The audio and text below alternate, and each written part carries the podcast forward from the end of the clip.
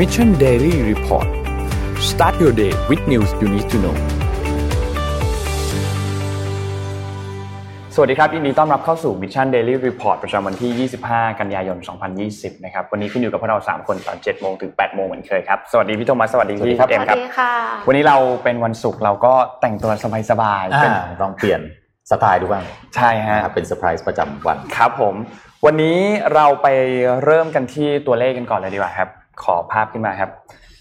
มาอัปเดตตัวเลขกันนะครับ ตัวเลขผู้ติดเชื้อตอนนี้สะสมรายงานจากทางจอห์นฮอปกินส์นะครับแต่ติดเชื้อสะสมตอนนี้ 31ล้าน9แสน2652 คน ตอนนี้ใกล้เคียงที่จะทะลุ 32 ล้านแล้วนะครับสำหรับตัวเลขผู้ติดเชื้อทั่วโลก ตัวเลขผู้เสียชีวิตตอนนี้ 977,357 คน แล้วก็ตัวเลขผู้ที่รักษาหายแล้วทะลุ 22 ล้านนะครับ อยู่ที่ 22 ล้าน 2,729 คนนะครับ เราไปดูตัวเลขในไทยกันบ้างครับ ตัวเลขในไทยนะครับเมื่อวานนี้ทางด้านสบครายงานพบผู้ติดเชื้อเพิ่มเติม 2 คนนะครับสองรายนี้เนี่ยเป็นคนไทยทั้งคู่นะครับเดินทางกลับมาจากสหรัฐอเมริกานะครับทั้ง 2 รายเข้ากักตัวที่สเตทควอนตีนทั้งคู่นะครับทำให้ผู้ติดเชื้อสะสมตอนนี้ 3,516 คนนะครับตัวเลขผู้เสียชีวิตยังคงอยู่ที่เดิมครับ 59 คน แล้วก็เมื่อวานนี้มี รักษาหายเพิ่มเติมมาอีก 8 คนรวมแล้วเนี่ยมี 109 คนที่กำลังรักษาตัวอยู่ที่โรงพยาบาลนะครับ อันนี้เป็นอัปเดตจากทางสบคสำหรับผู้ติดเชื้อที่ไทยเมื่อวานนี้นะครับ วันนี้เราเริ่มต้นกันที่ข่าวไหนดีฮะเมื่อคืนมันเมื่อเมื่อเมื่อคืนรู้สึกจะมีเรื่องของการประชุมสภาโอ้โหอันนั้นปั่นป่วนมากเดี๋ยวเดี๋ยวเดี๋ยวอันนั้นอ่าอันนั้นอันนั้นสักช่วงกลางๆเดี๋ยวเรายาวนะเรื่องนี้ยาวยาวแล้วยาวก็น่าสนใจมากว่าเกิดอะไรขึ้นบ้างอะน้องเอ็มมีข่าวอะไรฮะค่ะเอ่อถ้าอย่างนั้นเอ็มขอภาพเอ็มหนึ่งเลยค่ะ ก่อนหน้านี้เรามีข่าวเรื่อง t ิ k t o k กันไปใช่ไหมว่าตกลงว่า t ิ k t o k เนี่ยร่วมมือกับทางอืม Oracle แล้วก็ Walmart แล้วใช่ไหมคะครับดังนั้นเนี่ยเราจะมาพูดถึงเรื่อง t ิ k t o k ของฝากอินเดียกันบ้างค่ะ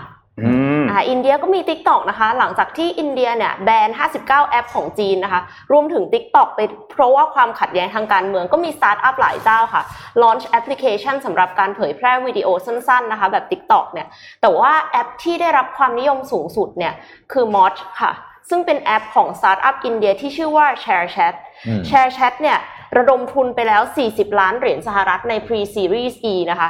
เนื่องหลังจากที่ launch ไปตั้งแต่วันที่ 29 มิถุนายน ซึ่งนับถึงตอนเนี้ยเกือบเกือบ3 เดือนอืมมีผู้ใช้แล้วกว่า 80 ล้านคนค่ะโอ้จึงทำให้ ShareChat เนี่ยสามารถระดมทุนรอบ Pre-Series E ได้โดยที่หนึ่งในนักลงทุนรอบนี้นะคะ คือ Twitter อืมสิ่งที่น่าแปลกใจมากคือ Twitter เนี่ย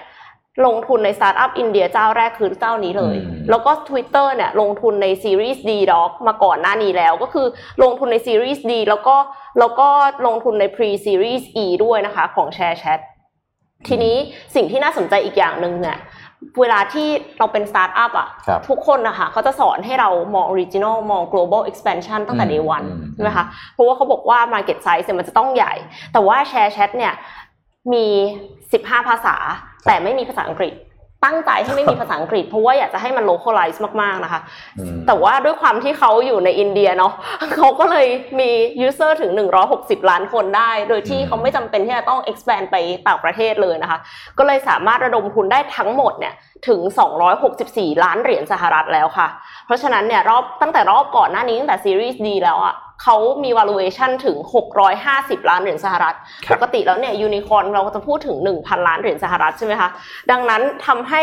คิดว่า ShareChat เนี่ยจะเป็นยูนิคอร์นตัวใหม่ของอินเดียในปี 2021 ค่ะ ประกอบกับข่าวลือค่ะว่า Microsoft เนี่ยก็สนใจที่จะคุยกับ ที่จะลงทุนกับ ShareChat ด้วย 100 ล้านเหรียญนะคะ ข่าวอันเนี้ยมันมาตั้งแต่ตอนที่ Microsoft ยังคุยกับ TikTok อยู่แล้ว ทีนี้หลังจากที่ Microsoft พลาด TikTok ไปเนี่ย ความเป็นไปได้ที่จะลงทุนใน ShareChat เนี่ยน่าจะสูงขึ้นค่ะอืม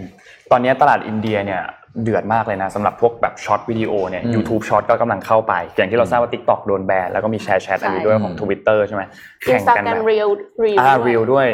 ซึ่งอินสตาแกรมกับ Facebook อันนี้อันเดียวกันละอืมเพราะว่าเป็นเจ้าของเดียวกันใช่ไหมครับ ซึ่งตอนนี้ตลาดในอินเดียเนี่ยเดือดมากนะเดือดมาก คือ TikTok ก่อนหน้าที่จะถูกแบนไปเนี่ยอืม active user เขาเยอะมากนะอืมเยอะเรียกนนถ้าถ้าถ้านนจำไม่ผิดเนี่ยอันดับหนึ่งนะ น่าจะประมาณ 200 ล้าน ใช่ค่ะสำหรับ active user เยอะเยอะมากเยอะกว่าที่200ยุโรปล้านคนรวมกันทั้งหมดอะยุโรปรวมกันทั้งหมดประมาณ 100 100 ล้าน user เท่านั้นเองนะครับอืมเพราะฉะนั้นตลาดที่อินเดียสำหรับเรื่องของช็อตวิดีโอเนี่ย ดุเดือดแน่นอนหลังจากนี้นะครัรับฐบาลเลยต้องออกมาช่วยช่วยแบนครับถ้าไม่แบนก็คงอาจจะ ตอนที่ออกมาแบนเนี่ยก็มันเป็นช่วงเวลาเดียวกันกับตอนที่มีความขัดแย้งเรื่องของดินแดนใช่ระหว่างใช่จีนกับอินเดียค่ะซึ่งเขาก็ออกมาบอกว่ามันไม่เกี่ยวกัน แต่ก็อดสงสัยไม่ได้นะ มันไม่เกี่ยวกันยังไงนะอดสงสัยไม่ได้นะครับ ว่ามันจะไม่เกี่ยวกันจริง ๆหรอค่ะครับครับเอ่อผมชวนมาดูที่จีนนะครับวันนี้มันจะมีข่าวจีนเยอะหน่อยนะครับเอ่อ ในเนื่องจากในวันชาติจีนที่กำลังจะถึงเนี่ยนะครับ ผมขอรูป H4 หน่อยนะครับ อันนี้จะยาวนิดหนึ่งผมผมจะเล่าให้ฟังนะครับ เพราะว่าจีนเนี่ยมีการประกาศยุทธศาสตร์ออกมาอีกอันหนึ่งซึ่งผมคิดว่าจะมีผลกระทบต่อภูมิภาค แล้วก็อาจจะมีผลกระทบต่อต่อโลกนะครับยุทธศาสตร์เนี้ยเป็นยุทธศาสตร์ที่เรียกว่าเป็นการวาง city cluster นะครับเป็นการวางเมืองที่จะเป็นมหาอำนาจทางเศรษฐกิจ นะครับซึ่งที่ผ่านมาเนี่ยจีนทำไป 2 แห่งแล้ว ซึ่งก็คือทางตอนเหนือก็จะมีอ่าเซี่ยงไฮ้นะครับที่รวมกับเทียนจินแล้วก็เหอเป่ยนะครับแต่ถ้าที่จะคุ้นหูคนไทยเราที่สุดเนี่ยก็คืออ่าส่วนเอ่อ Great Greater Bay Area ก็คือจะมีเอ่อกวางตุ้งนะครับมาเก๊าแล้วก็ฮ่องกงนะครับซึ่งอันเนี้ยเราจะคุ้นคุ้นหูมากๆนะครับ นี้ทางภาคตะวันตกของจีนนะครับ เมืองเฉิงตูเนี่ยเป็นเมืองมหานคร แต่ว่าต้องเล่าอย่างนี้ว่าในจีนเนี่ยละอ่า มหานครจริง ๆ เลยนะครับ อาการปกครองเนี่ยมันจะมีมณฑลจังหวัดอำเภอตำบล แล้วก็มีมหานครเนี่ยแยกออกมาอีกสี่สี่มหานคร คล้ายๆกับกรุงเทพประเทศประเทศเราประเทศไทยเราจะมีมหานครคือกรุงเทพนะแล้วก็ที่มีจีนเนี่ยมีสี่อันมีพัทยาที่อัเป็นนเขพัตทปกครยาองพิเศเขตษปกครองพิเศษนะครับอะถ้าเป็นมหานครเนี่ยมีสี่อันก็คือว่าอะเซี่ยงไฮ้นะครับเทียนจินอะปักกิ่ง แล้วก็ฉงชิ่งนะครับสำคัญยังไงก็คือว่าเฉิงตูกับฉงชิ่งเนี่ย กำลังจะถูกวางยุทธศาสตร์ที่จะรวมให้กลายเป็น city cluster ซึ่งจะกลายเป็นมหาอำนาจทางเศรษฐกิจแห่งที่ 3 ของจีนนะครับแล้วก็วางเป้าให้เป็นซิลิคอนวัลเลย์ of the West ก็คือจะเป็นมหาเป็น Silicon Valley ของฝั่งตะวันตก ถ้าผมถ้าจำได้ผมเคยเล่าไปว่าในเมืองเฉิงตูเนี่ยที่มณฑลเสฉวนเนี่ยบริษัทที่อยู่ในท็อป 500 Fortunes เนี่ยอยู่มีสาขาหรือมีบริษัทอยู่ที่นั่นมากกว่าครึ่งนะครับอยู่ที่นั่นทั้งหมดนะครับซึ่งมีชื่อเสียงทางด้าน บริษัททางด้านไฮเทคแล้วก็เรื่องอินโนเวชันนะครับฉงชิ่งเนี่ยปัจจุบันเนี่ยเป็นเมืองหนึ่งเป็นเป็นหนึ่งในเมืองที่ใหญ่ที่สุดในโลกนะครับมีประชากรเนี่ย31ล้านคนค่ะกรุงเทพมหานครเราเนี่ยขนาดขนาดเอ่อพื้นที่เนี่ยพันห้าร้อยสามสิบแปดตารางกิโลเมตรนนทบุรีเนี่ยหกร้อยยี่สิบสองตารางกิโลเมตรฉงชิ่งเมืองเดียวนะฮะสามหมื่นหนึ่งพันแปดร้อยตารางกิโลเมตรนี่เป็นเมืองนะค่ะยังไม่ได้เป็นมณฑลเป็นแค่เมืองนะยี่ครับสิบเท่าของกรุงเทพใช่แล้วก็เล็กกว่าออสเตรียนิดเดียวอะ ทั้งประเทศทั้งประเทศแต่นี่เมืองเดียวนะทั้งประเทศมือเดียวนะครับ แล้วก็ได้ชื่อว่าเป็น metropolis you have never heard of คือมหานครที่คุณไม่เคยได้ยินชื่อ แต่จริงๆแล้วมันมีความเป็นมหานครสูงมากนะครับ ซึ่งที่ผ่านมาในยสองเมืองคือเฉิงตูแล้วก็ฉงชิ่งเนี่ยซึ่งห่างกันแค่ประมาณ 160 กิโลเมตร อารมณ์ประมาณกรุงเทพพัทยานะครับแข่งกันที่จะเป็น hub ทางเศรษฐกิจของภูมิภาคตะวันตกของจีนมาโดยตลอดนะฮะนี้ก่อนวันชาติจีนที่จะถึงเนี่ยผู้กำหนดนโยบายนะครับ คือ lawmaker ของทางจีนเนี่ยก็เลยออกมาประกาศแผนยุทธศาสตร์ที่จะพัฒนาเสนอรวมเฉิงตูกับฉงชิ่งเนี่ยรวมกันเป็น city cluster และตั้งชื่อว่าเฉิงหยูพอเฉิงหยูผมก็เอ้เฉิงเฉิงตูเฉิงเฉิงคำแรกเนี่ยคงมาจากเฉิงตูไอ้หยูคำหลังเนี่ยผมก็ไม่แน่ใจผมก็เลยเท็กซ์ไปถามอาจารย์อาร์มอาจารย์อาร์มตั้งนิรันดรผู้เชี่ยวชาญด้านจีนเขาบอกว่า คำว่าหยูเนี่ยเป็นชื่อเล่นของเมืองฉงชิ่ง เพราะว่ามันมีแม่น้ำหยูผ่านอืมนะครับก็เลยอ่าตั้งชื่อ city cluster นี้ว่าเฉิงหยูนะครับซึ่งจะเป็นการรวมเอาฉงชิ่ง แล้วก็เฉิงตูแล้วก็อีก 14 เมืองเข้าด้วยกันนะครับเฉิงตูมีประชากรกี่คนนะครับเฉิงตูมีประชากรประชากรอีก 83 ล้านคน รวมฉงชิ่ง 31 ล้านคนกลายเป็นร้อยกว่าล้านคนอืมแค่ city cluster เดียวนะของจีนค่ะประชากรพอๆกับเวียดนามทั้งประเทศเมื่อเยอะกว่าประเทศไทยแล้วครับนะครับ แล้วก็จะกลายเป็นเอ่อเมืองมหาอำนาจนะครับ ซึ่งล่าสุดก็กำลังจะเปิดสนามบินแห่งใหม่ ชื่อเฉิงตูเทียนฟู International Airport จะกลายซึ่งจะกลายเป็นสนามเอ่อจะกลายเป็นหนึ่งในสนามบินพาณิชย์ที่ใหญ่ที่สุดของจีนในต้นปีหน้า ซึ่งอันเนี้ยจะไปแก้ปัญหาเรื่อง landlock ต้องบอกกันว่าฝั่งตะวันตกของจีนเนี่ยมันมันไม่ได้ติดกับทะเลค่ะจะมีปัญหาเรื่อง landlock นะครับแต่จุดจุดยุทธศาสตร์ที่น่าสนใจคือว่ามันเป็นเส้นทางที่มันต่อไปที่ยุโรปได้ เพราะฉะนั้นไม่มีทางรถไฟสายเอ่อยูเรเซีย ซึ่งปัจจุบันนี้เนี่ยเอ่อมุเอ่อวิ่งตรงเข้าไปที่เมืองนูเรมเบิร์กที่เยอรมันค่ะเป็นเส้นทางที่ยาวที่สุดคือ 11,500 กิโลเมตรนะครับอ่านี่กลับมาในในวันที่ 10 กันยาที่ผ่านมาเนี่ยก็มีการประกาศนะครับอ่าโดยอ่า Civil อ่า Civil Aviation Technology Zone ซึ่ง จะพัฒนาใน area ของเฉิงตูเนี่ยให้กลายเป็นพื้นที่พัฒนาสำหรับอุตสาหกรรมการบิน แล้วก็เทคโนโลยีแล้วก็นวัตกรรมการบินแห่งแรกของประเทศนะครับแล้วจะสร้างเป็นฮับการพัฒนาเรื่องของการบิน ซึ่งใช้งบลงทุนเนี่ยปัจจุบันลงทุนไปแล้ว 1,500 1,500 ล้านเหรียญสหรัฐนะครับแล้วก็จะพร้อมใช้ในปี 2023 นะครับตามยุทธศาสตร์ Belt and Road นะครับที่ขยายโครงสร้างนะครับเพื่อที่จะเชื่อมต่อ จีนเนี่ยวางฝั่งตะวันตกของตัวเองเนี่ยจะให้เป็นจุดยุทธศาสตร์ที่จะเชื่อมต่อประเทศทั้งฝั่งเอเชียทั้งหมดเข้ากับยุโรป แล้วก็มีทางรถไฟที่จะดูแลเรื่องของการขนส่งพวกเฟรตต่างๆ สินค้าต่างๆนะครับ แล้วก็ตั้งใจจะให้เมืองฉงชิ่งและก็เฉิงตูนี่แหละเป็นหัวหอกนะครับในการที่จะลิงก์เรื่องของระบบเศรษฐกิจทั้งหมดของทั้งเอเชียทั้งหมดนะเขาไม่ได้มองแค่แค่แค่เฉพาะตะวันออกไกลคือญี่ปุ่น หรือไต้หวันหรือจีนเขามองเขามองหมดทั้งเอเชียเลยนะครับ แล้วก็ปัจจุบันเนี่ยเส้นทางรถไฟที่ผมพูดให้ฟังเนี่ยฮะหนึ่งพื้นหนึ่งหมื่นหนึ่งพันกิโลเมตรเนี่ยเชื่อมระหว่างเฉิงตูนูเรมเบิร์กนะครับแล้วก็อันนี้เป็นเส้นทางขนส่งสินค้ายูเรเซียที่เร็วที่สุดด้วย ถ้าขนส่งสินค้าตรงเข้าไปที่ยุโรปเนี่ยเส้นทางนี้เร็วที่สุดนะครับ ปัจจุบันเฉิงตูเนี่ยมีซอฟต์แวร์สตาร์ทอัพหลายร้อยบริษัทนะครับในขณะที่ ฉงชิ่งเนี่ยจะมีความถนัดด้านบริษัทด้านฮาร์ดแวร์นะครับมีบริษัทด้านฮาร์ดแวร์เยอะมากนะเช่น HP Foxconn Quanta Computer นะครับที่สำคัญอันนี้เราไม่รู้เลยนะเป็นเป็นอันนี้ไม่ใช่รูปรูปรูปนี้ไม่ใช่อันนี้รูปรูปกรุงเทพนะขอรูปเดิมก่อนนะครับที่สำคัญนี่เป็นฐานผลิตมือถือใหญ่ที่สุดเป็นอันดับ 3 ของจีนอ่านะครับรองจากกวางตุ้งแล้วก็เหอหนาน นะครับเพราะฉะนั้นผมคิดว่าอันนี้อันนี้เป็นเป็นเรื่องที่น่าสนใจที่ต่อไปทางภาคตะวันตกของจีนเนี่ยอาจจะมีผลต่อประเทศไทยเรามากขึ้น เพราะว่าเราเองในอนาคตก็ต้องมีการค้าขายกับทางฝั่งยุโรปมากขึ้นนะครับ ก็อะเอามาเล่าให้ฟังกันถึงแผนยุทธศาสตร์ใหม่ของจีน ต้องเป็นมหาอำนาจแน่ๆเพราะว่าทั้งทั้งฮาร์ดแวร์ทั้งซอฟต์แวร์ทำ Internet of Things ก็เป็น Silicon Valley of the Westใช่คือกลายเป็นว่าคอมไบน์จุดแข็งของสองเมืองเข้าด้วยกันแล้วพวกแบบ กลายเป็นมหาอำนาจด้านเทคแน่ๆเลยนะคะครับครับ เราไปที่ที่ไทยกันดีกว่าอ่ากลับมาที่ไทยเรามาการประชุมสภาเมื่อวานคืออย่างนี้เมื่อวานนี้เนี่ยมีการประชุมสภาเกิดขึ้นใช่ไหมอย่างที่ทุกคนทราบ ถ้าใครได้ติดตามข่าวเมื่อวานนี้เนี่ยดูเดือดอยู่แล้วดูเดือดดูเดือดมากๆอยู่แล้ว คือวันที่ 24 กันยายนเนี่ยเป็นวันที่ทางด้านกลุ่ม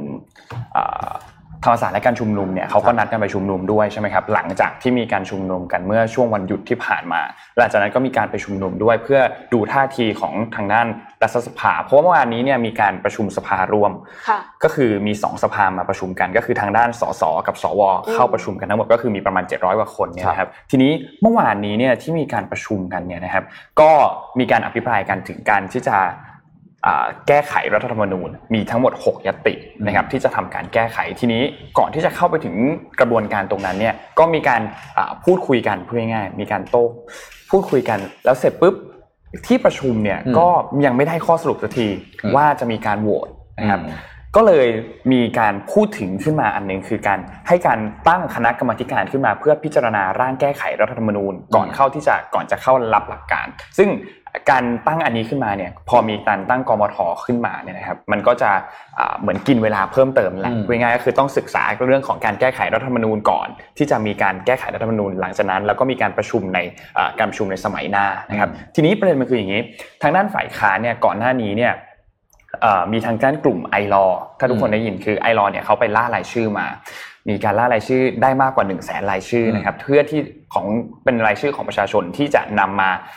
เหมือนเรียกร้องให้มีการแก้ไขรัฐธรรมนูญนะครับทีนี้ อันนี้เนี่ยเป็นไปตามกฎหมายทุกอย่างเลยนะครับ ซึ่งก็กฎหมายเนี่ยเปิดทางเปิดช่องว่าคุณต้องมีการร่ารายชื่อมากกว่า ถ้ามันจะไม่ผิดคือตัวเลขห้าหมื่นแต่เยอะกว่านั้นก็ดีหมายถึงอันนี้คือสิ่งที่ไอรอยิ่งเยอะยิ่งดีอยู่แล้ว ซึ่งเป็นเรื่องปกตินะครับ ทีนี้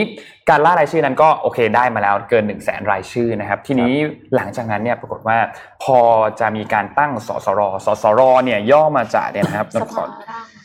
ภาร่างรัฐธรรมนูญนะครับคือตั้งการตั้งสสรขึ้นมา ทีนี้พอจะตั้งสสรขึ้นมาเนี่ยก็ต้องมีการโหวตก่อนว่าจะให้มีการจัดตั้งไหมแต่ว่าทางด้านสวทางด้านอะไรก็มีการอภิปรายกันทางด้านฝ่ายค้านทางด้านฝ่ายรัฐบาลก็อภิปรายกัน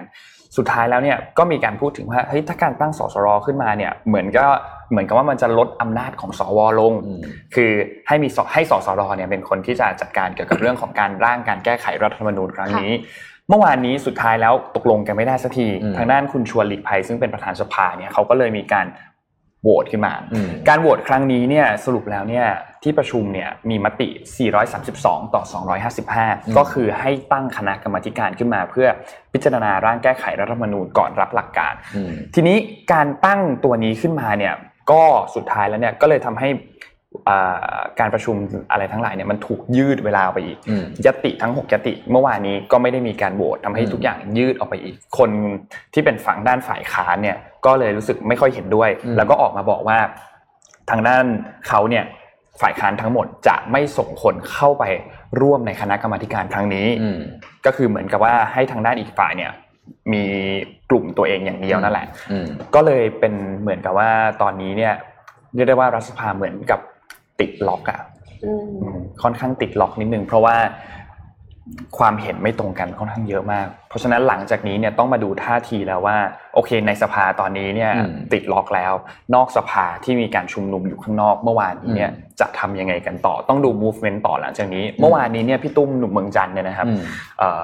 เอ่อเขาปกติแล้วเนี่ยรายการ power game มันจะมาวันพฤหัสใช่ไหมอืมเมื่อวานนี้พี่ตุ้มทวีตออกมาบอกว่าพี่ขอเลื่อน power game ไปหนึ่งวันหนึ่งวันอืมเดี๋ยวจะออกวันนี้วันศุกร์นี่นนท์รอฟังมากๆเลย เพราะว่าเขาบอกว่าขอดูท่าทีของขอดูเที่สรุป ขอดูสรุปก่อนว่าที่ประชุมในเอ่อรัฐสภาเมื่อวานนี้เนี่ย เป็นยังไงนะครับอืมซึ่งก็ได้ข้อสรุปออกมาแล้วนะครับว่าว่าเป็นไม่แบได้บข้อสรุปอ๋อไม่ใช่เป็นแบบอย่างที่เราเห็นไม่ได้ข้อสรุปนะครับ เพราะฉะนั้นรอดูครับว่าหลังจากนี้เนี่ยจะเป็นยังไงกันต่อการเมืองไทยยังคงดุเดือดต่อนะจริงๆผมว่าเรื่องนี้นะถามตรงๆ ท่านประธานสภาแล้ว เอาว่าทุกท่านที่อยู่ในสภา ไม่จะไม่รู้เลยเหรอว่าคนไทยรอฟังประเด็นนี้ประเด็นเดียวเลย อะก็เรื่องของการเอ่อแก้ไขรัฐธรรมนูแก้ญไขรัฐธรรมนูญนะครับ ก็ แล้วไอการตั้งกรรมาธิการเนี่ย เพิ่งจะรู้เหรอผมว่าเรื่องนี้มันเอาแบบโลจิกคนทั่วไปอะการประชุมแล้วก็ประเด็นที่ใหญ่ขนาดนี้เนี่ยมันต้องมีการตกลงข้างนอกกันก่อนแล้ว อ่าใช่ เมื่อวานนี้มีการหยุดประชุม 30 นาที เพื่อให้ทางด้านสวทางด้านพักฝ่ายค้านพักรัฐบาลไปพูดคุยตกลงกันด้วอืยมแต่สุดท้ายก็ยังไม่ได้ข้อสรุปอยู่ดีเพราะว่าเรื่องนี้เป็นเป็นเรื่องคือเรารู้อยู่แล้วว่าการเอ่อสวเนี่ยเป็นเป็นประเด็นอ่าที่สวใหญ่ที่สุดครัในบถูกต้องในเชิงของการโหวตและการเลือก บุคนาคยลกรัฐที่มนตรีสำคัญใช่ไหมฮะซึ่งเอ่อปกเราก็รู้อยู่แล้วว่าวิธีการมันมันมีข้อสงสัยเยอะอ่าเพราะฉะนั้นถ้าเกิดว่าประเด็นเนี้ยมันมีการทำเคลียร์เหมือนเคลียร์หน้ากระดานใหม่ครับให้เกิดความโปร่งให้เกิดความสง่างามใหม่ ผมว่ามันก็จะเป็นจุดรีสตาร์ทใหม่ที่ดีของทุกฝ่ายเลยนะอ่าใช่ไม่ว่าจะเป็นท่านนายกเองทั้งจะฝ่ายค้านหรือฝ่ายรัฐบาลเองก็ตาม แล้วก็เหมือนกับมามาร่วมบวชกันใหม่ มาอะไรอะมาหา ข้อตกลงใหม่โดยที่มันไม่ต้องเอาไอ้ตัวแต้มต่อนั้นมันเป็นประเด็นอ่าซึ่งสทางวด้านสองร้อยห้าสิบเสียงเนี่ยทางด้านกลุ่มสวเองก็มีการพูดถึงเรื่องของอ่าผลประชามติของครับรัฐธรรมนูญ 60 เนี่ยนะครับอืมว่าเฮ้ยตอนนั้นผลประชามติเนี่ยก็ออกมาได้รับเสียงสนับสนุนจากอืมประชาชนมากกว่าอยู่แล้ว เพราะฉะนั้นก็ในนั้นก็มีการระบุอยู่แล้วว่าให้สวสามารถเลือกอ่านายกรัฐมนตรีได้อืมก็เลยมีการพูดถึงเรื่องนี้ขึ้นมาด้วย แต่ว่าตอนนั้นอย่างที่ทุกคนทราบมันก็มีประเด็นเหมือนกันนะมัครับต่างกรรมต่างวาระเกี่ยวกับเรื่องของการ ตอนนั้นโหวตไปลงประชามติอาจจะลองโหวตตอนนี้อีกรอบไหมอ่าใช่ก็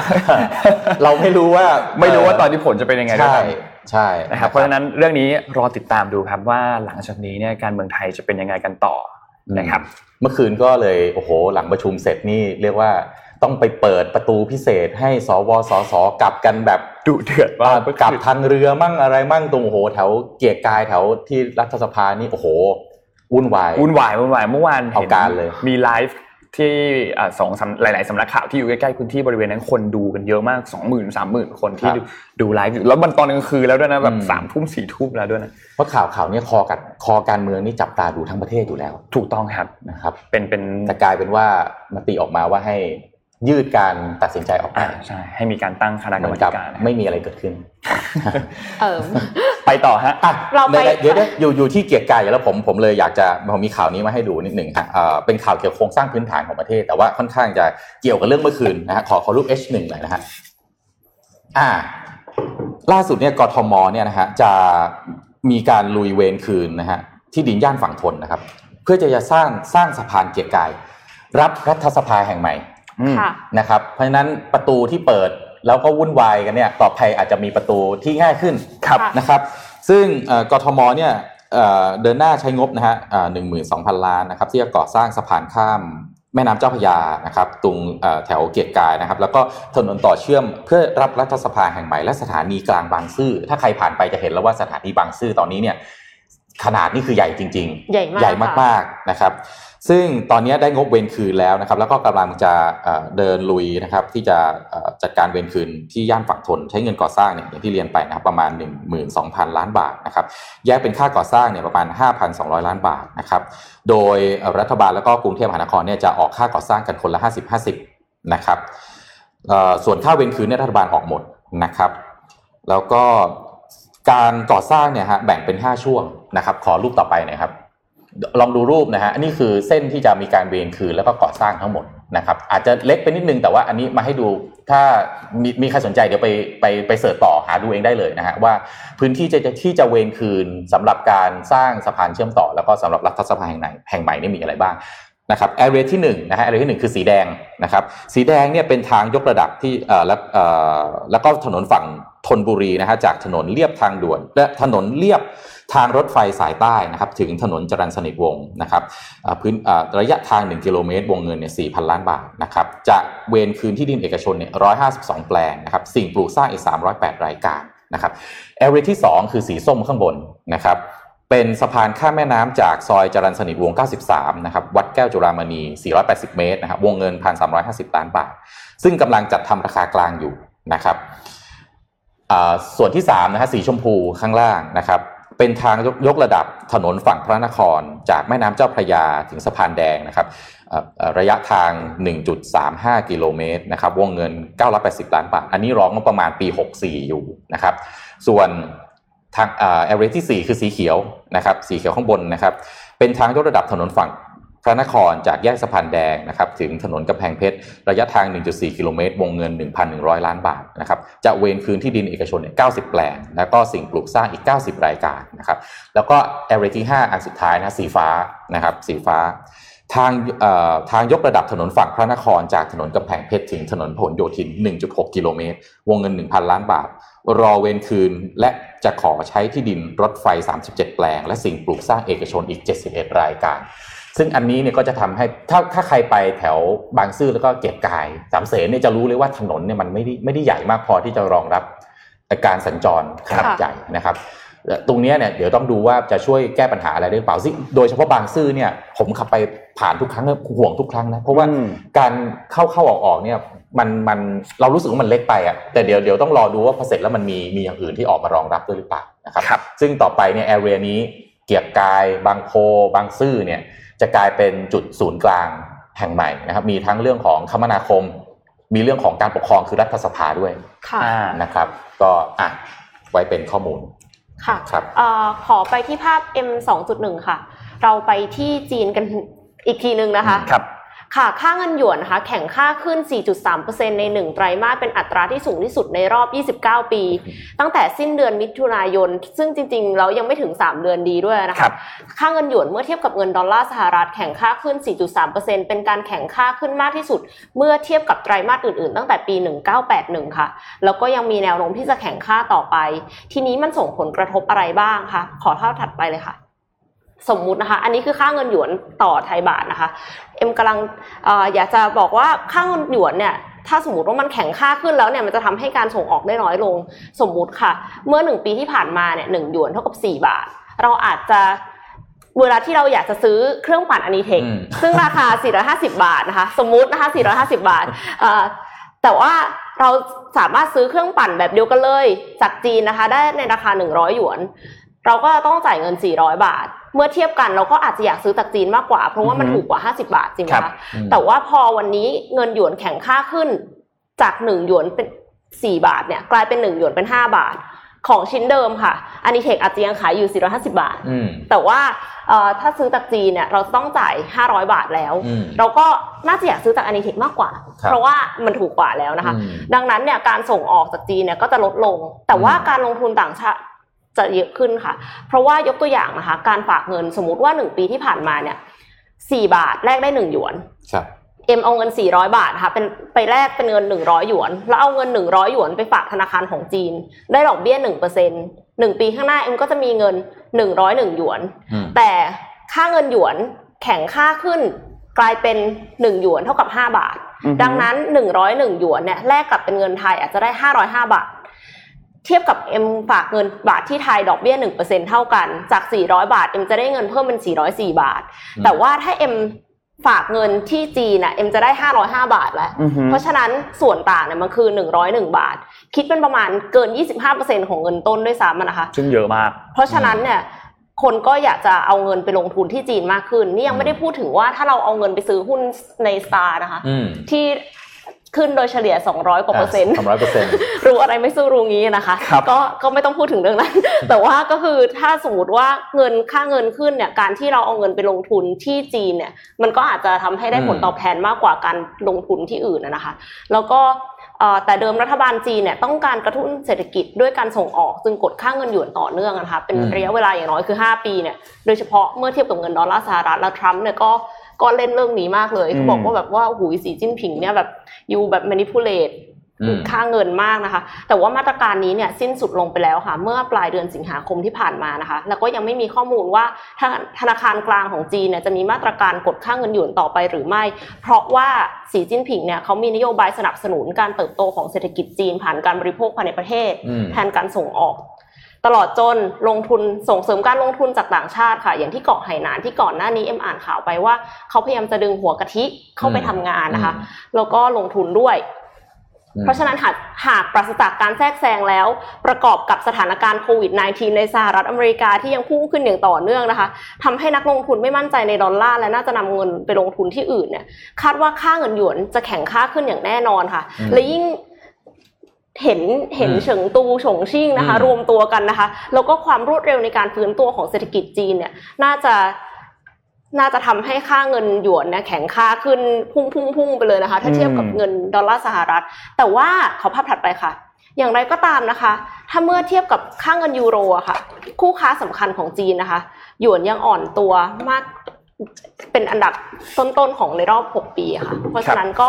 เหมือนกับไม่แน่ใจว่านโยบายเนี่ย คือที่บอกว่าส่งออกไม่พึ่งพาการส่งออก ไม่พึ่งพาการส่งออกเฉพาะกับสหรัฐอเมริกาหรือเปล่าอือืมมมันมันเกี่ยวกับเรื่องเทรดวอลไหมอะไรอย่างเงี้ยค่ะ ก็น่าติดตามต่อไปค่ะ ครับ ครับก็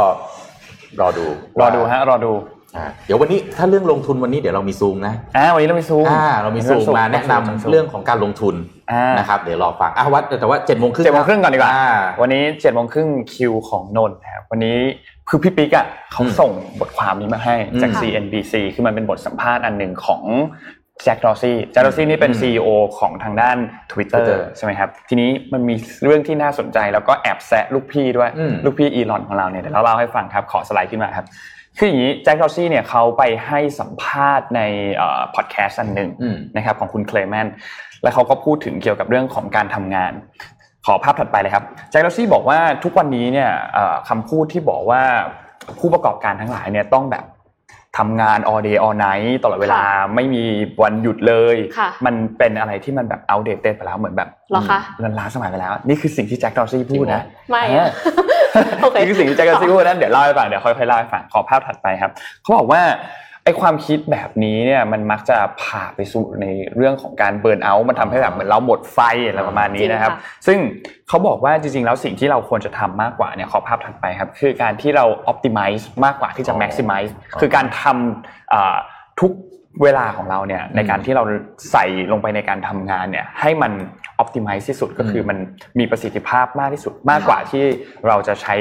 เวลาเยอะๆเหมือนทำงานทั้งวัน 10 ชั่วโมง บางคนทำงาน 10 ชั่วโมงเท่ากับอีกคนหนึ่งทำงานแค่ชั่วโมงเดียวนะอืมเหมือนกับว่าคุณภาพของงานที่ได้เอ่อประสิทธิภาพของมันเนี่ยมากกว่านะครับ ทีนี้อีกเรื่องหนึ่งที่ทางด้านแจ็คดอร์ซี่บอกว่ามันสำคัญมากๆเลยก็คือเรื่องของ self awareness ขอภาพถัดไปครับ self awareness เนี่ยคือการที่เหมือนเราเขาเรียกว่าอะไรรู้จักตัวเองรู้จักตัวเองอืมรู้ว่าเรากำลังทำอะไรอยู่ รู้ว่าเรากำลังรู้สึกอะไรอยู่ แล้วก็เรากำลังเรียนรู้อะไรกับเรื่องนี้ได้บ้างครับเนี่ยเป็นเรียกได้ว่าเป็นสิ่งที่สำคัญที่สุด แล้วก็เป็นกุญแจสำคัญที่จะนำไปสู่ความสำเร็จนะครับค่ะนี่คือสิ่งที่แจ็คดอร์ซี่บอกเขาบอกว่าทุกวันเนี่ยเวลาเขาก่อนที่เขาจะไปทำงานเนี่ยมีรูทีนของเขาด้วย เดี๋ยวเราเล่าให้ฟังแต่ว่า มันมีคำพูดที่เขาไปแสะจิกกับอีลอนมัสอันหนึ่งอืมทุกคนเคยได้ยินคำพูดของอีลอนมัสที่บอกว่าคุณรู้ไหมว่าผมทำงานหนักมากอืมเขาเคยให้สัมภาษณ์เขาบอกว่า I do a lot of work work work work work อืมคือแบบทำงานทำกันบ้านหนักมากๆ เพื่อที่จะประสบความสำเร็จอืมได้ค่ะอย่างทุกวันนี้นะครับ แล้วเขาแจ็คโรซี่ก็บอกว่าเฮ้ยทุกคนถ้าทุกคนคิดแบบนี้เนี่ยโอเคมันก็อาจจะเป็นเรื่องที่ดีก็ได้อืมแต่ว่าสุดท้ายแล้วเนี่ยมันจะหลีดไปสู่การเบิร์นเอาท์แล้วมันก็ไม่ได้เหมาะสมมากนัก เพราะว่า ด้านอื่นๆของชีวิตเนี่ยก็จะไม่ได้ดีเท่าไหร่อืมค่ะอย่างอีลอนมัสเนี่ยมีสิ่งหนึ่งก็คือภาพถ่ายกับครอบครัวของเขาเนี่ยน้อยมากแทบทุกครั้งเนี่ยมีคอมพิวเตอร์อยู่ด้วยอ๋อจะมีคอมพิวเตอร์ตั้งอยู่ด้วยเหมือนเขาทำงานไปด้วยอยู่ตลอดอืมเวลานะครับ ทีนี้ขอภาพถัดไปครับอีลอนเนี่ยเขาเคยบอกว่าเขาเนี่ยทำงาน 80-90 ชั่วโมงค่ะ ต่อสัปดาห์อืมและตั้งใจบางทีตั้งใจที่จะทำถึง120 ชั่วโมงต่อสัปดาห์ด้วยซึ่งเยอะมากนะเขาบอกว่าเขาจะไม่ออกกำลังกายเลยถ้าไม่เขาเขาไม่จำเป็นอะอืมใช่ซึ่งเยอะมากนะ แล้วก็แบบคือคือ workaholic สุดเลยเพื่อที่จะได้ประสบความสำเร็จนะครับ ทีนี้เขาบอกว่าอาขอภาพถัดไปครับ ความสำเร็จจริง ๆ แล้วมันคือการที่เราทำงาน 20 ชั่วโมงต่อวันแล้วนอนแค่ 4 ชั่วโมงต่อวันอืมหรือเปล่าอืมเขามันก็เกิดการตั้งคำถามนี้ขึ้นมานะครับ ซึ่ง คำพูดที่แจ็คดอลซี่พูดนะขอสไลด์ถัดไปครับแจ็คดอลซี่บอกว่าสิ่งนี้เนี่ยมันแบบ bullshit มันแบบว่าไม่จริงแบบนี่คือนี่คือเขาเขาพูดในอ่าอืมการให้สัมภาษณ์ในพอดแคสต์ครั้งนั้นเลยนะเราไปดู routine ของเขากันว่า Jack Dorsey เนี่ยวันวันหนึ่งเขาทำอะไรบ้างภาพถัดไปครับ วันหนึ่งเนี่ย เขาตื่นขึ้นมาปุ๊บ meditate ก่อนเลยทำสมาธิก่อนเลยอืมนั่งวิปัสสนาอืมนี่คือสิ่งที่ Jack Dorsey ทำแล้วเขาก็เขาเคยไปปฏิบัติธรรมอะไรประมาณนี้ด้วยไปนั่งแบบวิปัสสนาด้วยเพื่อที่จะทำสมาธิแล้วก็เหมือนอยู่กับตัวเองก่อนเซลล์ awareness ในตอนเช้าค่ะแล้วก็หลังจากนั้นก็กินกาแฟ แล้วก็เดิน5ไมล์5ไมล์นี่ไกลมากนะครับไม่ใช่ใกล้ๆนะอืม5ไมล์เดิน5ไมล์เนี่ยเขาบอกว่าใช้เวลาประมาณชั่วโมงครึ่งเพื่อไปทำงาน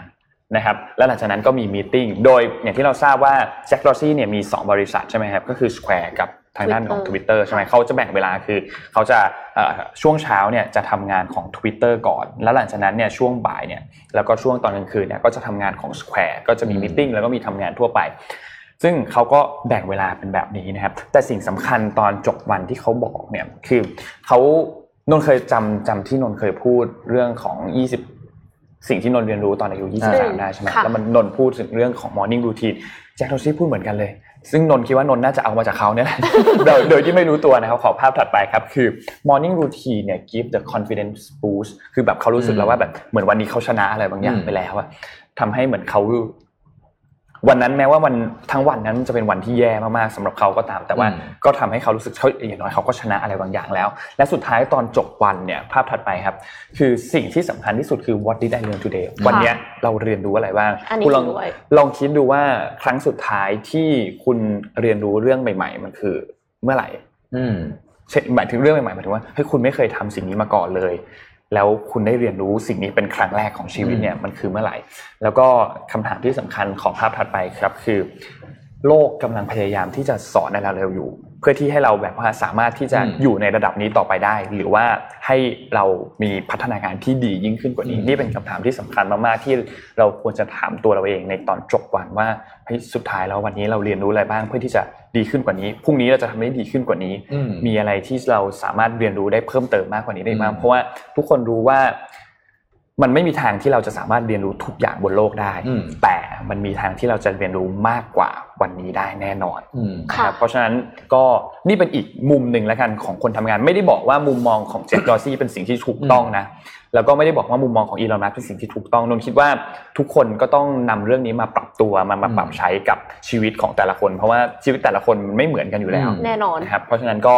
ลองเอาเป็นอีกหนึ่งไอเดียแล้วกันในการใช้ชีวิต แต่ว่านะครับเชียร์เรื่อง self reflection มากเลยค่ะอืมก็คืออย่างที่ก่อนหน้านี้เอ็มพูดไปเกี่ยวกับ Harry Kramer อย่างเงี้ยค่ะเขาก็บอกว่าให้เราสะท้อนความคิดของตัวเอง คืออย่างตัวเขาเองเนี่ยเขาสะท้อนความคิดของตัวเองทุกวัน วันละอย่างน้อยคือ 15 นาทีอืมคือ reflect ว่าสิ่งที่เราทำไปในหนึ่งวันเนี่ยค่ะมีอะไรที่เราภูมิใจบ้าง แล้วทำไมถึงภูมิใจใช่ไหมคะมีอะไรที่เราทำไปแล้วละอายใจบ้างอืมแล้วทำไมถึงละอายใจ แล้วถ้าเรามีโอกาสได้ทำวันนี้อีกครั้งหนึ่งเนี่ยเราจะทำมันอย่างไรที่จะเปลี่ยนแปลงไป เพราะฉะนั้นอันเนี้ยก็คือคล้าย ๆ กันว่าครับเขาก็คือมี self awareness รู้ตัวเอง มันก็จะทำให้เราสามารถพัฒนาตัวเองได้อย่างคือเหมือนกับว่าพัฒนาตัวเองไปได้เรื่อยๆอะอืมมันเหมือนเป็น deliberate practice ที่ไม่ใช่ว่าหนึ่งหมื่นชั่วโมงแบบที่สักแต่ทำทำทำไป แต่ว่าเราคอยดูด้วยว่าตกลงผลที่เราทำไปมันเป็นยังไง แล้วมันไม่ใช่แค่ผลแบบ result ที่ออกมาเป็นตัวเลขหรือยอดขาย แต่ว่ามันเป็นผลต่อใจเราด้วยว่า ตกลงเราภูมิใจหรือเปล่า กับสิ่งที่เราทำค่ะ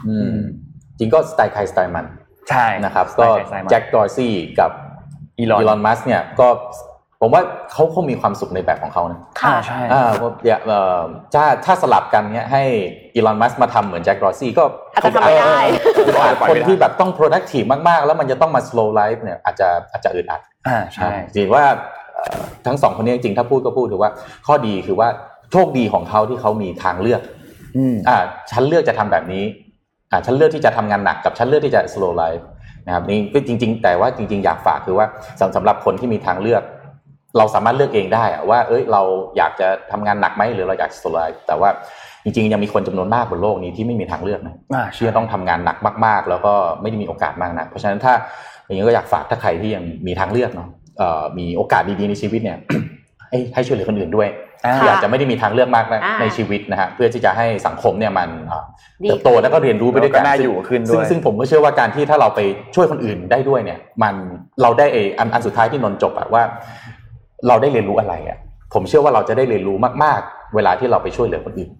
จริงอันนี้อันนี้เสริมนนเสริมนนมากครับดีมากขึ้นที่ดีมากๆอ่าก็คือทั้งหมดที่พี่ธรรมพูดจบเมื่อกี้ดีกว่าทั้งเจ็ดโมงครึ่งเสริมเสริมขอบคุณมากครับขอบคุณมากครับผมโอเค เรากลับไปที่ข่าวกันฮะอ่าเดี๋ยววันนี้มีซูมนะฮะเอฟมาพร้อมยังฮะพร้อมแล้วอ่างั้นเดี๋ยวเราเข้าซูมก่อนเข้าเลยไหมครับ โอเค วันนี้นะครับ เรามีโอกาส ต้อนรับคุณเอกภาวินสุนทราพิชาติอีกครั้งนะครับ ผู้อำนวยการฝ่ายกลยุทธ์การลงทุน SCBS นะครับ เป็นช่วงหุ้นเด่นประจำสัปดาห์ฟังกันให้ดีนะครับ ที่ดอยอยู่หนาวหนาวรวมถึงผมด้วยนะฮะประชากรหนาแน่นเราจะลงกันยังไงนะครับ สวัสดีครับคุณเอกภาวินครับ ครับ สวัสดีครับสวัสดีคุณธมัสครับผม ครับเช้านี้เป็นยังไงบ้างครับ สดใสนะครับ ก็ สดใสหมายถึงตลาดใช่ไหมครับรู้ว่าไม่ตัวคุณเอกภาวินก่อนฮะครับครับก็สบายดีนะฮะครับดีสดใสดีครับ ครับครับก็คำถามนิดนึงนะฮะตอนนี้ภาวะตลาดหุ้นไทยเป็นยังไงครับ ครับตลาดก็ถ้าถ้าเป็นเหมือนเหมือนคนก็อาจจะไม่ค่อยสดใสนักนะครับเพราะว่าในช่วงสามถึงสี่วันเนี่ยก็เป็นภาพของการการปรับตัวลงต่อเนื่องเลยนะครับ คือตั้งแต่หลุด แถวประมาณพันสามลงมาเนี่ยนะครับ ก็ตอนนี้ลงมาแถวหนึ่งพันสองร้อยสี่สิบจุดหายไปก็ถือว่าเยอะ 60 จุดภายในไม่กี่วันนะครับ ก็เป็นเรื่องของตัวการปรับฐานของตลาดหุ้นสหรัฐนะครับ เป็นหลักที่กดดันตัวภาพตลาดนะครับ แต่ว่าถ้าเกิดว่าดูคือในภาพรวมอะตลาดก็ยังอยู่ในทิศทางลงนะครับ สามารถ สามารถปรับตัวลงได้ต่อนะครับปัจจัยหลักก็คือที่บอกคือตลาดหุ้นสหรัฐที่ที่ปรับฐานโดยเฉพาะพวกหุ้นกลุ่มเทคนะครับที่ปรับตัวขึ้นมาเยอะเนี่ยตลาดกังวลเรื่องของมูลค่าที่เริ่มแพงนะครับ บวกกับในช่วงเดือนพฤศจิกาเนี่ยก็จะมีการเลือกตั้งประธานาธิบดีของสหรัฐนะครับ ก็ทำให้อาจจะเกิดความกังวลเรื่องความผันผวนในช่วงนั้น ช่วงนี้ก็เลยมีการเทคโปรฟิตก่อน อันนี้เรื่องแรกนะครับเรื่องที่สองก็จะเป็น second wave ของโควิดนะครับ ที่ก็เราก็เห็นการแพร่ระบาดเนี่ยยังคงยังคงมีอยู่แล้วก็โดยเฉพาะตอนนี้ในพื้นที่ยุโรปเนี่ยนะครับหลายประเทศเนี่ยผู้ติดเชื้อต่อวันเนี่ยมันกลับมาเร่งตัวอีกครั้งหนึ่งนะครับ ก็กังวลเรื่องของการล็อกดาวน์อย่างอังกฤษเนี่ยก็เราก็เห็นแล้วว่าก็เกิดการล็อกดาวน์อีกครั้งหนึ่งนะครับทิชชู่หมด หมดซูเปอร์มาร์เก็ตเลยนะครับทางข่าวที่เราดูมานะครับ ก็เลยกังวลว่าโอเค พอล็อกดาวน์เสร็จเศรษฐกิจที่มันฟื้นเนี่ยมันก็จะชะลอตัวนะครับ เป็นปัจจัยกดดันหลัก 2 ประเด็นนี้ อันนี้คือในภาพรวมนะครับว่าเซ็ตยังลงต่อ แต่ว่าถ้าในวันนี้นะครับผมว่าจากที่ลงมาหลายวันเนี่ยอาจจะแบบเริ่มแบบทรงๆ หรือว่าฟื้นตัวได้บ้างนะครับเอ่อมันมีประเด็นหนุน เข้ามาก็คือเรื่องความหวังของของมาตรการกระตุ้นเศรษฐกิจด้านการคลังของสหรัฐนะครับที่ทางทางประธานสภาผู้แทนของทางพรรคเดโมแครตเนี่ยก็เหมือนกับว่าจะ จะกลับมาคุยกับในส่วนของมนูชินที่เป็นรัฐมนตรีคลังอีกครั้งหนึ่งนะครับ ก็เก็งว่าสัปดาห์หน้ามีโอกาสที่จะออกแผนกระตุ้นเศรษฐกิจอันนี้ได้นะครับ ก็จะเป็นปัจจัยที่อาจจะช่วยตลาดในระยะสั้นนี้นะครับ ให้เซ็ตเนี่ยเริ่มแบบฟื้นตัวขึ้นมาได้ แต่ว่ากรอบบนเนี่ยก็ยังถูกจำกัดที่ประมาณสักหนึ่งสองหนึ่งสองหกศูนย์หนึ่งสองเจ็ดศูนย์นะครับ ก็ทิศทางโดยรวมยังเป็นภาพในการปรับตัวลง ซึ่งถ้าถามเนี่ยตอนนี้ตลาดดูกันที่พันสองนะครับว่ามีโอกาสจะจะปรับตัวลงมาถึงครับผมตลาดก็สรุปแล้วคือก็ยังไม่ค่อยดีนักนะครับ แต่วันนี้ระยะสั้นอาจจะเริ่มแบบฟื้นตัวได้บ้างครับผมครับ งั้นในยุคดอกเบี้ยต่ำแบบนี้ด้วยเนี่ยนะครับ มีมุมมองยังไงต่อการลงทุนในหุ้นกลุ่มอสังหาริมทรัพย์ครับ ครับ ดอกเบี้ยก็ก็ถือว่าถือว่าต่ำนะครับ อย่างตัวตัว MLR MR เนี่ยก็ลดปรับตัวลงจากประมาณ 7% 8%เนี่ยเหลือประมาณ5-6%ละนะครับเราจะเห็นเนี่ยคือคือช่วงช่วงไตรมาสที่สองเนี่ยเออร์เน็งในกลุ่มอสังหาเนี่ยถือว่าถือว่าดีนะครับ ยอดขายเอ่อบาง developer เนี่ยคือแบบทำจุดสูงสุด ในรอบหลายปีนะครับ แต่ก็เป็นเพราะว่า เพราะว่ามีการลดราคาหรือว่าอัดโปรโมชั่นกันนะครับ เพื่อเร่งโอนด้วยนะฮะใช่ครับเพื่อเร่งโอน เพราะว่าคือช่วงนั้นเป็นช่วงโควิด แล้วยอดขายมันซบเซามากเขาก็เลยแบบ โอเค ลดดั้มราคาลงประมาณแบบสามสิบถึงสี่สิบเปอร์เซ็นเลยนะครับ ก็ทำให้ยอดโอนเนี่ยมันมันมากขึ้นนะครับเพราะว่าเอาแคชกลับมานะครับถ้า บอกตามตรงเนี่ยคือคือ e a r n i n g เนี่ยอาจจะผ่านจุดดีไปแล้วใน Q2 นะครับ ถัดไปจากเนี้ยจะเป็นเป็นเหลือเป็นเลือกเลือกในรายตัวแล้วว่าบางตัวเนี่ยก็ถ้ามีปัจจัยโดดเด่นเฉพาะเนี่ยก็สามารถที่จะปรับตัวขึ้นได้ราคาหุ้นนะครับ อันแรกเนี่ยก็คือคือแนวราบเนี่ย ผมว่ายังยังมีกำลังซื้อได้อยู่นะครับ เพราะว่าตอนนี้เหมือนกับความจริงก็ ถือว่าเป็นเป็นโอกาสนะสำหรับคนที่แบบมีอำนาจมีแบบเอ่อมีอำนาจซื้อหน่อยนะครับว่าต้องการบ้านจริงๆเนี่ยเพราะราคาเนี่ยดรอปลงมาละ เพราะฉะนั้นตัวแนวราบเนี่ยผมว่ายังยังไปได้ดีอยู่นะครับ แต่ว่าตัวคอนโดเนี่ยความต้องการลงทุนจากทั้งในประเทศหรือต่างประเทศอาจจะน้อยลงนะครับ เพราะนั้นถ้าแบบมองไปในครึ่งปีหลังเนี่ยหรือว่าในปีหน้าเนี่ยแนวราบเนี่ยก็จะดีกว่า นะครับเพราะฉะนั้น property ที่เน้นแนวราบเนี่ยก็จะมีอย่างตัวแลนด์เฮาส์นะครับคิวเฮาส์เอพีนะครับที่มีสัดส่วนจากแนวราบเนี่ยเยอะนะครับ เพราะนั้นถ้าจะเน้นลงทุนเนี่ยก็คือ3ตัวนี้นะครับอีกอันหนึ่งก็คือในครึ่งหลังเนี่ยมีการเร่งโอน มียอดโอนเข้ามาเพิ่มขึ้นหรือเปล่านะครับ ซึ่งในบรรดา developer เนี่ยนะครับก็มีตัวหนึ่งน่าสนใจก็คือตัว ตัวโนเบิลนะครับเขาเน้นคอนโดก็จริงแต่ว่าในครึ่งปีหลังเนี่ยยอดโอนจะเข้ามาเยอะนะครับ แล้วก็ลูกค้าของ Noble เนี่ยคือชาวต่างชาติก็เยอะ อาจจะได้ประโยชน์จากมาตรการของภาครัฐที่มันก็ว่ากระตุ้นให้ในส่วนของนักลงทุนต่างชาติเนี่ยเข้ามาลงทุนในตัว property บ้านเรานะครับ ก็จะได้ประโยชน์แล้วก็ตัว Noble เนี่ย พูดถึงตรงนี้ราคายังเทรด PE ระดับต่ำอยู่นะครับ คือค่าเฉลี่ยของกลุ่มเนี่ยประมาณประมาณแปดเท่านะครับโนเนี่ยเทรดประมาณสี่ถึงห้าเท่าเองนะครับ แล้วก็ปันผลเนี่ยก็ถือว่าถือว่าน่าสนใจเลยนะครับ คือเราคาดการเนี่ยทั้งปีเนี่ยจ่ายประมาณประมาณหนึ่งบาทนะครับ ครึ่งแรกก็จ่ายไปละครึ่งหนึ่งเพราะนั้นครึ่งหลังเนี่ยถ้าจ่ายหนึ่งถ้าจ่ายอีก ห้าสิบตังค์เนี่ยนะครับ ก็ยิวประมาณประมาณห้าเปอร์เซ็นกว่าก็ถือว่าเยอะ เพราะนั้นถ้าถามเนี่ย property ต้องเลือกเป็นรายตัว ทั้งกลุ่มอาจจะบางตัวจะไม่ขึ้นละ โดยเฉพาะถ้าเป็นแนวดิ่งคอนโด เราก็เลยเลือก 2 ตัวนะครับ ก็คือเน้นแนวราบก็คือ AP นะครับ ที่ฐานะการเงินดีสภาพคล่องดีด้วย แล้วก็อีกตัวหนึ่งก็คือ Noble นะครับ ที่ PE ยังต่ำนะครับ แล้วก็อยู่ในระดับที่ดี แล้วก็ upside เนี่ยคือถ้าเทียบ ไปเทรดสักประมาณ อย่าง Land House เนี่ยเทรดประมาณเก้าเท่านะครับ ถ้ามีดิสคาวหน่อยเทรดสักประมาณประมาณเอ่อหกเท่ากว่าเนี่ย ราคาก็ปรับตัวขึ้นมาแต่ยังขึ้นอีกนะครับ คือผมว่าราคาเหมาะสมเนี่ยควรจะไปประมาณสัก 20 บาทต้นๆตัวนี้ประมาณอืมประมาณครับ17 บาท ก็ถือว่ายังมีอัพไซด์อยู่พอสมควรครับผมน่าสนใจน่าสนใจครับครับนี้หากผู้ชมท่านไหนครับที่เป็นมือใหม่อยากลงทุนนะครับ แต่ยังไม่มีบัญชีหุ้น จะสามารถลงทุนได้อย่างไรบ้างครับ ครับก็เรามีจริงๆของเรามีของเรามีแอปแอปหนึ่งซึ่งผมว่าดีมากเลยนะครับ ลองลองไปใช้ดูกันก็คือเอ่อ easy invest นะครับ ซึ่งอืมเอ่อผมว่าเหมาะกับมือใหม่ด้วยหรือว่ามือครับมือเก่าด้วยนะครับ โดยเฉพาะมือใหม่เนี่ยการลงทุนในในหุ้นนอกจากลงทุนโดยตรงเนี่ยยังลงทุนสาม สามารถลงทุนผ่านกองทุนรวมได้นะครับ ซึ่งเอ่อเขาจะให้ฟัน d ม a เจอร์เนี่ยบริหารเงินของเราสร้างผลตอบแทนนะครับ ซึ่งใน Easy Invest ของเราเนี่ยก็มีกองทุนให้เลือก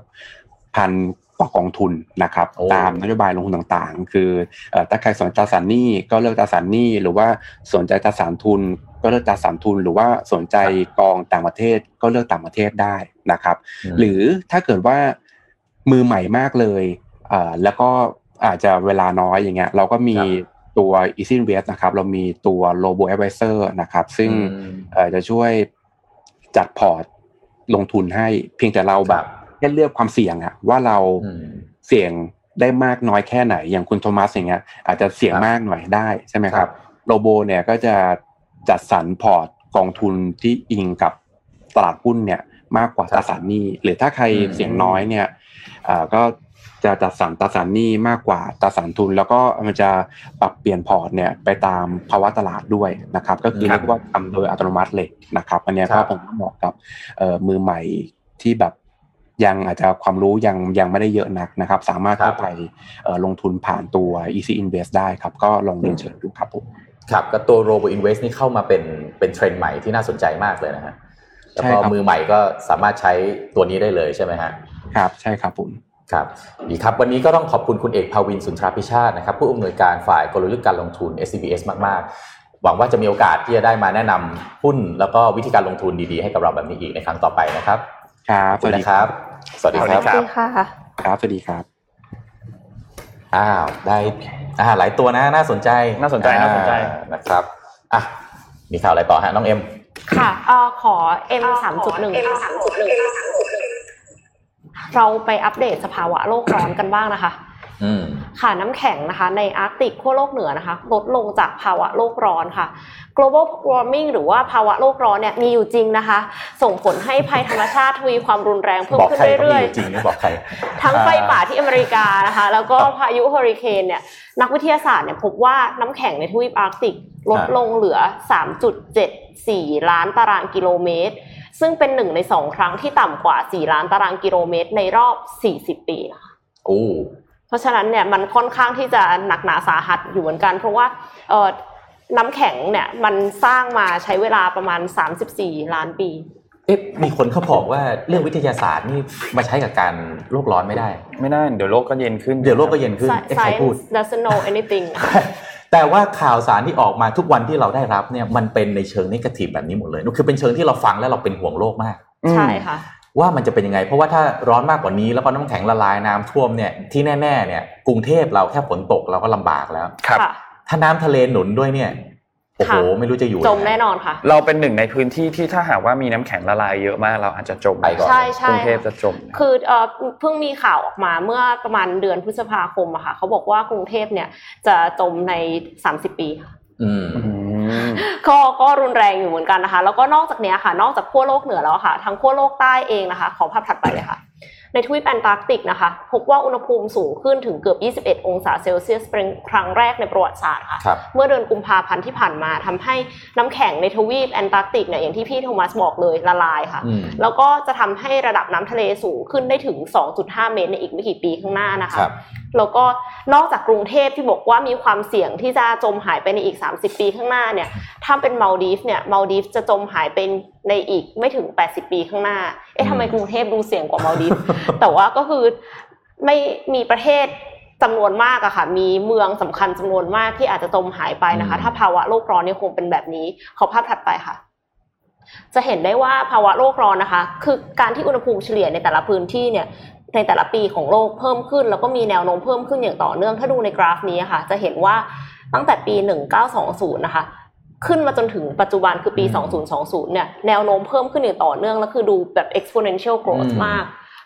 แล้วก็จำได้ไหมคะว่าเอ็มเคยพูดถึง Paris Agreement ที่เกือบทุกประเทศเนี่ยอืมเขาเขาตกลงกันแล้วนะคะ แต่ว่ามีประเทศหนึ่งค่ะ ที่พอประธานาธิบดีเข้ามารับตำแหน่งนะคะ ก็ถอนตัวเลยค่ะอืมครับผมประเทศนั้นก็คือสหรัฐอเมริกานะครับค่ะก็ ทุกประเทศเนี่ยเขามีข้อตกลงลดการปล่อยก๊าซเรือนกระจกนะคะอืมแต่ว่าสหรัฐอเมริกาเนี่ยบอกว่ามันไม่แฟร์สำหรับ business ของเขาครับสำหรับ economy ของเขา เพราะฉะนั้นเนี่ยเขาก็เลยถอนตัวแล้วประเด็นคือการถอนตัวของสหรัฐเนี่ยจะมีผลเป็นทางการในวันที่ 4 พฤศจิกายนของปีนี้ ก็คือประมาณหลังเลือกตั้งพอดีนะคะซึ่งแปลว่าหลังจากนั้นเขาจะไม่แคร์กับการปล่อยก๊าซเรือนกระจกเหรอเหรอแต่ว่าก็หวังว่าถ้าสมมติว่าเปลี่ยนผู้นำมันอาจจะมีความเปลี่ยนแปลงก็ได้ เพราะว่าคือมันน่าเป็นห่วงมากเพราะว่าเขาบอกว่าถ้า ถึงแม้ว่าทุกประเทศเนี่ยจะสามารถทำได้ตาม Paris Agreement ในปี 2030 ก็ไม่ได้หมายความว่าจะอยู่สถานการณ์ global warming นี้ได้ เพียงแค่ว่าถ้าทำไม่ได้ มันจะรุนแรงอย่างแน่นอน และมีหลายประเทศจมหายไปในทะเลในอีกไม่กี่ปีข้างหน้านะคะ ดังนั้นเนี่ยภาวะโลกร้อนไม่ใช่เรื่องที่สำคัญแต่ไม่เร่งด่วนอีกต่อไปนะคะ มันเป็นเรื่องที่ทั้งสำคัญและเร่งด่วนค่ะ อืมเออฟังแล้วก็ดูน่าเป็นห่วง ผมผมมีข่าวหนึ่งเป็นข่าวที่อาจจะไม่ค่อยดีเท่าไหร่นะครับเอ่อขอภาพ H5 หน่อยนะครับ เมื่อวานนี้นะครับไทยโทษโทษไม่ใช่ภาพที่ H5 H5 นะครับที่เป็นรูปจดหมายนะครับ H อ่าอะเดี๋ยวผมเล่าให้ฟังนะฮะก็คือว่าเมื่อวานนี้เนี่ยทาง Thai Lion Air มีการประกาศปลดคนอีกอือฮึนะครับทีนี้ batch นี้ใหญ่ที่สุด 282 คน นะครับรวมแล้วเนี่ยปลดคนไปแล้วประมาณ 600 คน ทั้งองค์กรนี่มีประมาณพันพันคนครับถ้าถ้าผิดผมขออภัยนะยังไงปลดไปเอ่อใคร600ใครที่อยู่คนแล้วแอร์ส่งข้อมูลมาเพิ่มเติมได้เมื่อวานเนี่ยปลดคนจำนวนมากที่สุด ในกระบวนการปลดทั้งหมดแล้วก็ส่วนใหญ่เป็นเจ้าหน้าที่ในระดับซีเนียร์ด้วยนะครับ ซึ่งอันนี้แหละก็เป็นเป็นอุตสาหกรรมการบินเนี่ยเข้าใจว่าซอฟท์โลนยังมาไม่ถึง นะครับแล้วก็เลยทำให้ยังไม่สามารถที่จะฟื้นตัวได้ครับค่ะแล้วก็ยังมีการปลดคนออกนะครับ ก็เป็นเป็นข่าวที่นี่ใช่ไหมอ่าอันนี้อันนี้เป็นจดหมายที่ทางทางเอ่อ HR ของ Lion Air เนี่ยก็ส่งให้กับอ่าพนักงานที่โดนปลดออกนะครับอืมก็พนักงานอยู่กับบ้านแหละไม่ได้ไม่ได้ทำงานแต่ว่าเปิดอีเมลมาแล้วก็เห็นจดหมายแบบเนี้ยนะครับ แล้วก็นัดให้เข้าไปเซ็นสัญญาเลิกจ้างวันที่หนึ่งตุลาคมถ้าดูตามจดหมายอืม นะครับ ก็เป็นกำลังใจให้กับทุกๆคนที่เป็นกำลังใจที่ที่ให้ต้องครับที่ต้องต่อสู้ต่อไป เพราะ sector นี้ได้รับผลกระทบกระทบหนักกระทบมากจริงจๆริงใช่นะครับอืมนนท์ขอพาไปที่ฮ่องกงนิดนึงครับเมื่อวานนี้คือเมื่อวานนี้เนี่ยหลังจากที่ไลฟ์เสร็จเรียบร้อยเนี่ยนนครัท์บก็นั่งคุยกับพี่โดมัสกับพี่ปิ๊กแล้วก็คุยว่าเอ้ยเดี๋ยวถ้าฮ่องกงมันเดือดเดือดๆถ้าโจอืมชัววองโดนจับอีกขึ้นมาอืมเนี่ยคงวุ่นวายกันอืม เท่านั้นแหละครับ เย็นวันเย็นเมื่อวานนี้มีข่าวออกมาเลยครับ ขอภาพ N3 ครับโจชัววอง อันนี้เป็น Account Official ของโจชัววองเองนะครับเขาเอาโจชัววองเนี่ยเป็นนักเคลื่อนไหวทางด้านอืมประชาธิปไตยนะเป็น pro democracy นะครับ ก็เมื่อวานนี้มีรายงานว่าถูกจับกุมอีกครั้งหนึ่งนะครับอ่าตอนบ่ายโมงที่ครับฮ่องกงนะครับ ในข้อหาเข้าชุมนุมทางการเมืองโดยที่ไม่ได้รับอนุญาตในวันอืมเอ่อ ที่ 5 ตุลาคมในปี 2019 นะครับแล้วก็มีการละเมิดกฎหมายตอนนั้นที่มีเอ่อกฎหมาย anti mask นะครับที่ห้ามใส่หน้ากากนะครับอืมแต่ตอนนั้นไม่ไม่ไม่ไม่ใช่ช่วงนี้นะช่วงที่มีการชุมนุมเอ่อของฮ่องกงในปีที่แล้วนะครับครับซึ่งก็หลังจากนี้ก็ตอนนี้ถูกจับไปนะครับซึ่งก็ต้องบอกว่าสถานการณ์ที่ฮ่องกงเนี่ยยังยังยังดุเดือดอยู่เดือดมากๆมากนะครับเดือดมากแล้วก็ที่เราต้องติดตามกันเลยก็คือในวันที่ 1 ตุลาคมที่เป็นวันชาติจีนนี่แหละครับนะครับเอ่อ ฮ่องกงเนี่ยมีการประท้วงทุกปีนะครับในวันชาติจีนนะครับ เพราะฉะนั้นในปีนี้คิดว่าก็คงมีการประท้วงอืมอย่างแน่นอนอยู่แล้วนะครับอืมเพราะฉะนั้นต้องดูว่าหลังจากนี้เนี่ยจะเป็นยังไง เพราะว่าอย่างที่เราทราบว่าฮ่องกงเพิ่งมีการบังคับใช้ตัวกฎหมายความมั่นคงฉบับใหม่นะครับครับเพราะฉะนั้นเรื่องของอาคนที่มีอ่าความคิดเห็นที่จะแบ่งแยกดินแดนเนี่ยอันนี้ก็ผิดกฎหมายอันใหม่อยู่แล้วนะครับ แล้วก็การชุมนุมครั้งนี้เนี่ยต้องรอดูว่าจะ มีความรุนแรงมากน้อยแค่ไหนอืมนะครับเพราะว่าเกิดขึ้นแน่นอนสำหรับอืมการชุมนุมในครั้งนี้นะครับ ส่วนทางด้านอ่าโจชัวหว่องหลังจากที่ถูกจับไปเนี่ยก็ต้องอาติดตามต่อไปนะครับว่าจะมีการประกันตัวไหม เพราะว่าก่อนหน้านี้เพื่อนของเขาก็โดนจับเหมือนกันอืมแล้วก็ได้รับการประกันตัวออกมาแล้วอืมนะครับ หลังจากนี้ก็ติดตามครับครับโอเคก็ น้องนนท์ของแรงมาก ทักทีเดียวปั๊บตอนบ่ายโดนจับเลยจริงครับครับตกงงเหมือนกันลืมถามคำถามอะวันนี้มีเอาไปแจกของของแจกของมาแจกนะครับเป็นเครื่องปั่นนะครับ ก็เอาไปบันเทิงวันศุกร์ครับนะถามอะไรดี ถามว่าอะอันนี้ดีกว่า เมื่อกี้ผมคุยให้ฟังเรื่องของจีนเนาะครับ เมืองอะไรรวมกับเมืองอะไรเป็น clusterอืมแล้วก็ชื่อเล่นมีไหมชื่อเล่น อ่า เอาชื่อเล่นด้วย ว่าชื่อเล่นเนี่ย ชื่อว่าอะไรที่เขาให้ตั้งชื่อไอ้ city cluster นี้ขึ้นอ่าเพราะฉะนั้นต้องตอบสามอย่างนะอ่าเมืองอะไรรวมกับเมืองอะไรอันนี้ใช่ต้องมีสองชื่อละแล้วก็ชื่อของ city cluster นี้อ่าอ่าเออค่ะนะครับอะแจกกี่รางวัลหนึ่งรางวัลเท่ามีนั้นรางวัลเดียว เราจะสุ่มแจกโอเคคนที่ตอบถูกแจกนะครับขอภาพ M4 ค่ะ เมื่อวานเนี้ยนนท์พูดถึงธุรกรรมที่ไม่โปร่งใสของธนาคารต่างๆ ในเอกสารอ่าฟินเซน FinCEN ใช่ไหมคะ วันนี้เอ็มขอพูดถึงสตาร์ทอัพที่จะมาตรวจจับกันบ้างค่ะ ครับอืมทุกวิกฤตมีโอกาสนะคะอืมสตาร์ทอัพเนี่ยสามารถหา pain point ได้เสมอนะคะอืมเพราะฉะนั้นก็จะมีสตาร์ทอัพที่มาตรวจจับอาชญากรรมทางการเงิน การฟอกเงิน การก่อการร้ายเนี่ยของอังกฤษค่ะ ชื่อว่า Ripjar นะคะ Ripjar เพิ่งระดมทุนไปได้ 36.4 ล้านเหรียญสหรัฐนะคะในซีรีส์ B เป็นสตาร์ทอัพที่มีเทคโนโลยีชื่อชื่อ Labyrinth ไว้ตรวจจับการฟอกเงินในอาชญาอาชญากรรมในโลกไซเบอร์ และการก่อการร้ายนะคะ โดยช่วยองค์กรวิเคราะห์ข้อมูลของลูกค้า หรือว่าที่ธนาคารเรียกกันว่า KYC อืมแล้วก็ข้อมูลธุรกรรมจำนวนมาก โดยเทียบข้อมูลกับแบบ Data ทั้งหมดอะค่ะกับพวกข่าว ทั้งแบบ unstructured และครับ un เอ่อและ structured data อืมขออธิบายก่อนว่าข้อมูลต่างๆ ในโลกใบเนี้ยนะคะ คือเทียบตามหลักของ data science เนี่ยได้ 2 แบบ ก็คือแบบที่ 1 คือข้อมูลที่จัดระเบียบแล้วหรือว่าอืม structured data ก็จะเป็นข้อมูลพวกชื่อนามสกุลอะไรเงี้ยค่ะที่มันแบบเหมือนกับเราสามารถที่จะเอามาลงตารางใส่ database ง่าย ๆนะคะ แล้วก็อีกแบบหนึ่งอะค่ะก็คือเป็น unstructured data ซึ่งภาพเสียงคลิปวิดีโอเนี่ยจะจัดอยู่ใน category ครันี้บและแน่นอนว่าไอ้พวกอาชญากรรมพวกเนี้ยนะคะเขาก็จะไม่ค่อยแบบทำให้มันมีหลักฐานอืมที่จะอืมเอามาต้องไร้ร่องวิเคราะห์รอยได้ง่าย ๆนะคะ เพราะฉะนั้นเนี่ยส่วนใหญ่ข้อมูลที่ที่เรานำมาใช้ด้วยแมชชีน ซึ่งก็คือเป็นข้อมูลที่จัดระเบียบได้เนี่ยก็คืออันก็คือ structured data เนี่ยอืมมักจะไม่มีสิ่งเหล่านี้อืมคือเพราะฉะนั้นมันก็จะ detect ไม่ได้ ส่วน unstructured data ต้องใช้คนเป็นคนทอืมำต้องใช้นักวิเคราะห์นะคะ มันก็เลยจะช้าแล้วก็ประสิทธิภาพเนี่ยสู้แมชชีนไม่ได้อืมแต่ว่าทาง Ripja เนี่ยอ้างว่า Labyrinth สามารถวิเคราะห์ได้ทั้ง structured และ unstructured data อืมแล้วก็ข้อมูลข่าวนะคะ การคว่ำบาตรต่างๆทำให้สามารถตรวจจับ transaction ที่อาจจะเป็นอาชญากรรม หรือการก่อการร้ายได้ แล้วก็ machine นะคะทำงาน 24 ชั่วโมงค่ะไม่ต้องมีวันหยุด แล้วก็สามารถที่จะทำงานได้หลายภาษา ด้วยความที่มันเป็น machine learning มันก็จะฉลาดขึ้น เมื่อมีข้อมูลเพิ่มขึ้นเรื่อยๆ ด้วย ดังนั้นเนี่ยประสิทธิภาพและความแม่นยำจะสูงกว่าคนที่เป็นนักวิเคราะห์อย่างแน่นอนนะคะอืมปัจจุบันนี้มีลูกค้าองค์กรประมาณ20,000 องค์กรทั่วโลกค่ะ รวมถึงบริษัทที่ปรึกษาด้านเทคโนโลยี และกลยุทธ์อย่าง Accenture นะคะ ที่เป็นทั้งลูกค้าแล้วก็เป็นทั้งเอ่อนักลงทุนอืมในริปจาด้วยนะคะ ซึ่งสตาร์ทอัพที่ออกมาแก้ปัญหาเนี้ยไม่ได้มีสตาร์ทอัพเดียวค่ะ เพราะว่าไอ้ข่าวเรื่องสแกนด l พวกอือหือแบงก์อะไรพวกเนี้ยฟอกเงินเนี่ยมันก็มีมาอยู่เรื่อยๆเลยนะคะ ดังนั้นคู่แข่งของ Ripjar ก็อย่างเช่น Comply Advantage หรือว่าและ Quantexa ค่ะ ที่ต่างก็เพิ่งระดมทุนกว่า 50 ล้านเหรียญแล้วก็ 67 ล้านเหรียญไปนะคะ แต่จุดเด่นของ Ripjar เนี่ยคือเขาบอกว่าเทคโนโลยีเขา advance กว่าคนอื่นอ่าเพราะว่าผู้ก่อตั้งทั้ง 5 คนนะคะ เป็น Data Scientist ที่ British Intelligence ของ Government Communication Headquarters หรือว่าเขาเรียกตัวย่อว่า GCHQ อืมซึ่งจริงๆแล้วถ้าเทียบได้พยายามจะเทียบกันกับหน่วยงานที่เราคุ้นเคยอะก็น่าจะประมาณ CIA อืมค่ะ ก็คือเป็นแบบหน่วยสืบราชการลับดูว่าจะเกิด terrorist ที่ไหนบ้างอะไรเงี้ยค่ะอืมแล้วก็ก็หวังว่าจะมาช่วยป้องกันการก่อการร้ายได้นะคะ แต่ว่าครับ ปกติเวลาดูหนังนะคะ ผู้ร้ายมักจะเก่งกว่าตำรวจเสมอนะคะ ก็ไม่รู้ว่าจะตามกันทันไหมนะคะ ต้องอาศัยกับตันอเมริกาแล้วเปล่าคะวันนี้พี่โทมัสใส่เสื้อกับตันอเมริกามีมาแซวพกมาได้เสื้ออย่างเท่เสื้อเท่จริงโอเคอ่าครับเอ่ออันนี้ก็ต่อจากเรื่องฟินเซนต์เมื่อวานนะอ่าใช่ครับก็แบบไปเรื่อง FinCEN เมื่อวานตามจับทันหรือเปล่า มันขอเข้าช่วงทรัมป์ประจำวันนิดนึงอ่าโอเคเราช่วงบันเทิงแตะไปเยอะแล้วนะอันนี้คือช่วงบันเทิงช่วงบันเทิงนะเขาเข้าช่วงทรัมป์มาอยู่ช่วงบันเทิงแล้วเลยแปดโมงไปเราเข้าช่วงบันเทิงอ่าครับ ช่วงช่วงทรัมป์ประจำวันวันนี้นะครับคือวันที่ 23 กันยายนที่ผ่านมาเนี่ยโดนัลด์ทรัมป์เขาได้ให้สัมภาษณ์หน้าทำเนียบขาวนะครับอืมแล้วเขาก็พูดถึงเกี่ยวกับเรื่องของการเลือกตั้งนั่นแหละเพราะวันใกล้แล้วในวันที่ 3 พฤศจิกายนใช่ไหมโดนัลด์ทรัมป์ก่อนหน้านี้เนี่ยออกมาพูดถึงการเลือกตั้งแบบเมลอินก็คือการส่งไปรษณีย์เนี่ยว่าอืมเฮ้ยมันจะนำไปสู่การทุจริตโปร่งใสมันไม่โปร่งใสมันไม่เหมาะสมอืมซึ่งก็ทุกคนก็รู้อยู่แล้ว มีคนออกมาวิเคราะห์เกี่ยวกับอืมเรื่องนี้ว่าเฮ้ยถ้าหากว่ามีคนออกมา